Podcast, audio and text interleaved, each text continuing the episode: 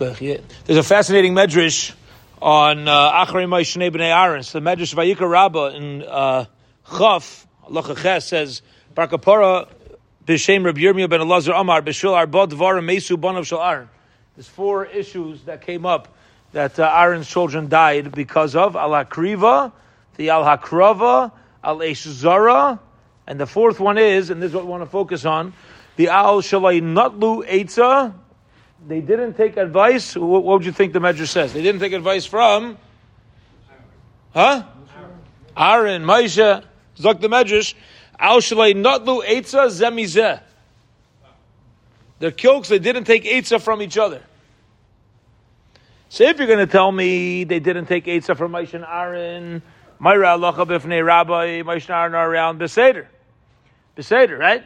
I get it. I totally get it. You know, you, you look back at the previous dar. Chazal teach us a dar without without uh, our zakenim is is like a, a, bird without wings. It has no tachlis. Klal Yisrael needs its tachlis in order in order to, to fly. They didn't take eitzah zemizeh. What is what's happening over here? So there's a Sefer Yeshuos Malko, which is written by uh, Rabbi Yeshua Mikotna. He says a beautiful idea. He says Gavalt. He says that Aaron's children, what does it mean? They each decided on their own that this is the right thing to do. And he says like this If one would have gone to the other and said, Listen, my dear brother, you think this is a good idea? When somebody asks you for an Eitzah, you respond objectively. And then you say to the other one, You think it's a good idea? They're going to respond objectively. They would have told the other one it's not a good idea. But that's not what happened. It wasn't a vart. The vart was they each decide on their own, and they kind of like met up and said, "Oh, I decided to do this. You also decided to do this. Let's go do this," which means they didn't do it together. They did it separately, and they punked both at the same idea, but they weren't. They didn't ask eitzah from each other. Somebody ever ask you for advice? What happens is you kick in halavai. You kick in with an objective, uh, with an objective eitzah, something that is in their best interest, and you, you think a little deeper than you would for yourself. This is why if a person, if somebody's a paisik, very often if you're a paisik, you know, if there's a real shiloh that comes up, you're supposed to ask a different paisik because a person has geas. I have my own way that I want to view things. You got to ask your rebbe, you got to ask another, but you got to ask somebody else to make sure you're approaching this properly.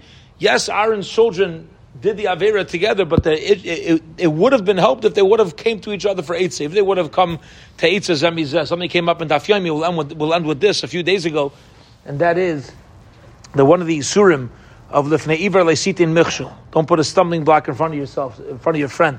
So Rashi says, what was putting a stumbling block? You give an Eitzah, She'ena Hagenes Right?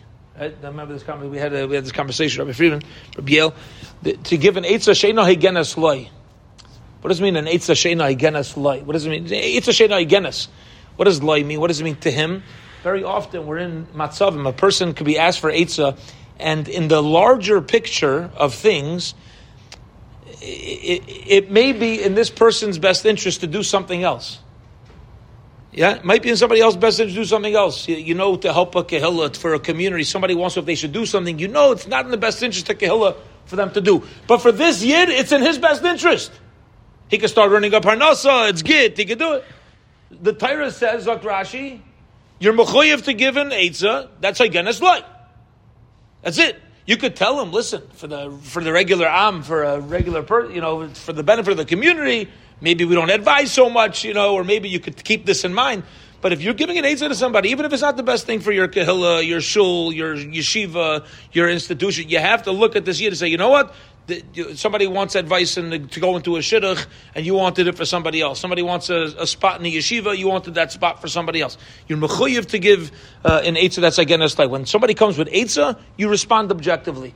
And that says uh, Bishua Mikotna is the, the message over here. They didn't, they weren't shayel eitzah from each other. Even if they wouldn't have asked Moshe and Aaron, still they would have been protected.